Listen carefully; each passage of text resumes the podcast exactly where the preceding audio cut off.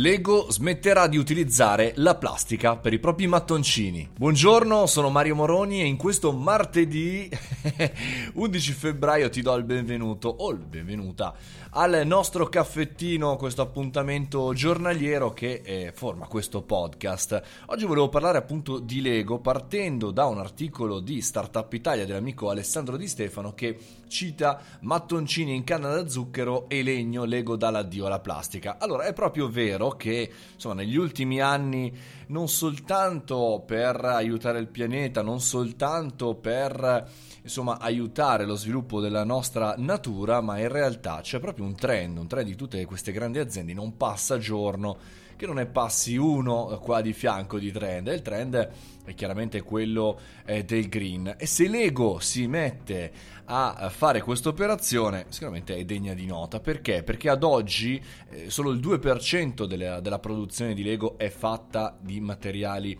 eh, green, perché il resto chiaramente i mattoncini e vi dicevo sono tutte fatte in plastica, quella plastica che noi chiaramente continuiamo in qualche maniera a voler cacciare. Qual è l'obiettivo di Lego? È chiaramente quello di arrivare nel 2030, quindi meno di 10 anni, alla totale eh, produzione dei mattoncini in eh, eh, materiale alternativo. Canna da zucchero e legno sembrano i due più importanti.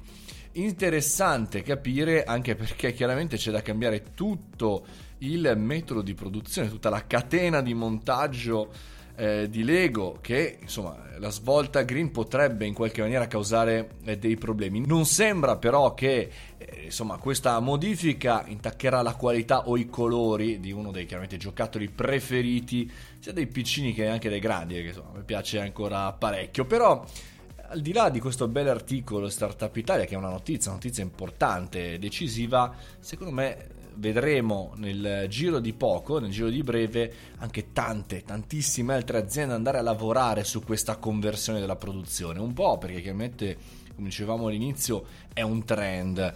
Eh, e quindi chiaramente fa anche mercato e un po' perché ormai i consumatori, noi consumatori siamo molto ma molto attenti alla scelta. Leggevo uno studio di qualche tempo fa che i consumatori sarebbero pronti a spendere il 30% in più eh, per eh, un acquisto a fronte di, una, di, un impegno della società a eh, essere presenti sul mondo green, ovvero compro questo prodotto a 100 oppure compro a 130 quello di un'azienda, di un prodotto che non ha impatto negativo con l'ambiente ma ce l'ha in maniera positiva. Un dato interessante che magari insomma, sarà l'oggetto di uno dei prossimi caffettini perché è chiaro che questo Lego lo sa e sa anche benissimo che magari i prodotti avranno anche un aumento di prezzo, ma eh, l'utente consapevole, l'utente che magari acquista appunto eh, questi prodotti Lego è pronto per acquistare anche di più, anche perché convertire eh, una catena di produzione, una produzione così importante come quella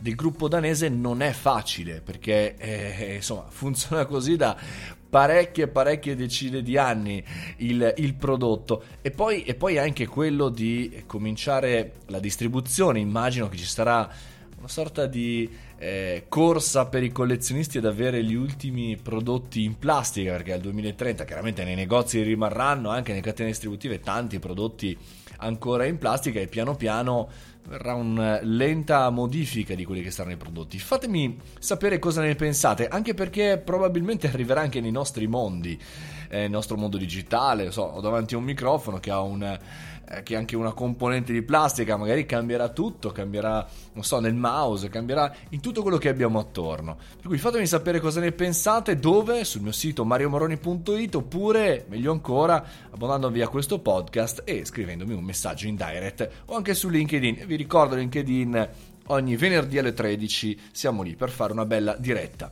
Vi auguro una buona settimana, fate i bravi. Ciao!